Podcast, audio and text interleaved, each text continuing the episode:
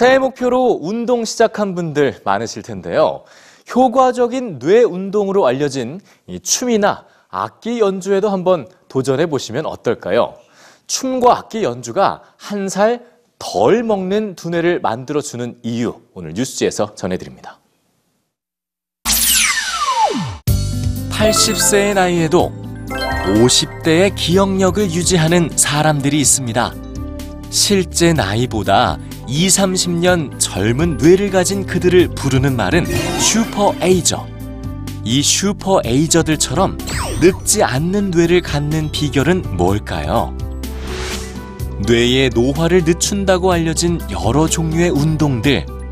그중 춤의 효과가 재발견되고 있습니다.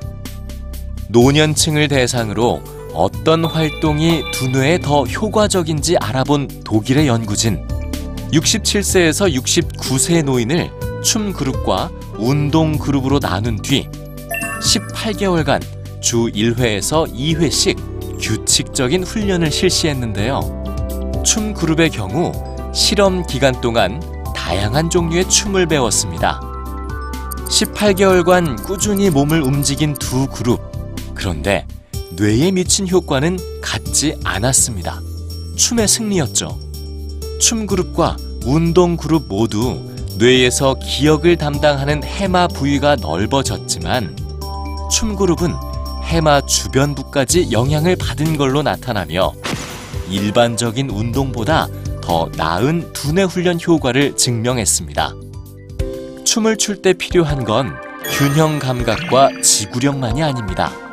안무를 익히고 스텝을 기억하며 상대방과의 호흡을 맞추는 과정은 끊임없이 머리를 써야 하는 두뇌 훈련이라는 게 다른 연구를 통해서도 밝혀지고 있죠.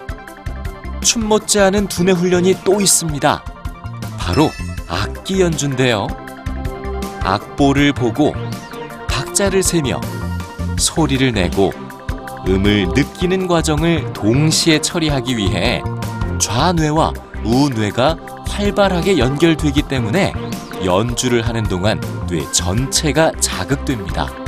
최근 영국의 연구진은 두뇌 노화를 막는다고 알려진 퍼즐이나 숫자 맞추기 게임 등이 노년의 뇌 기능 향상엔 별 도움이 안 된다는 연구 결과를 내놨는데요.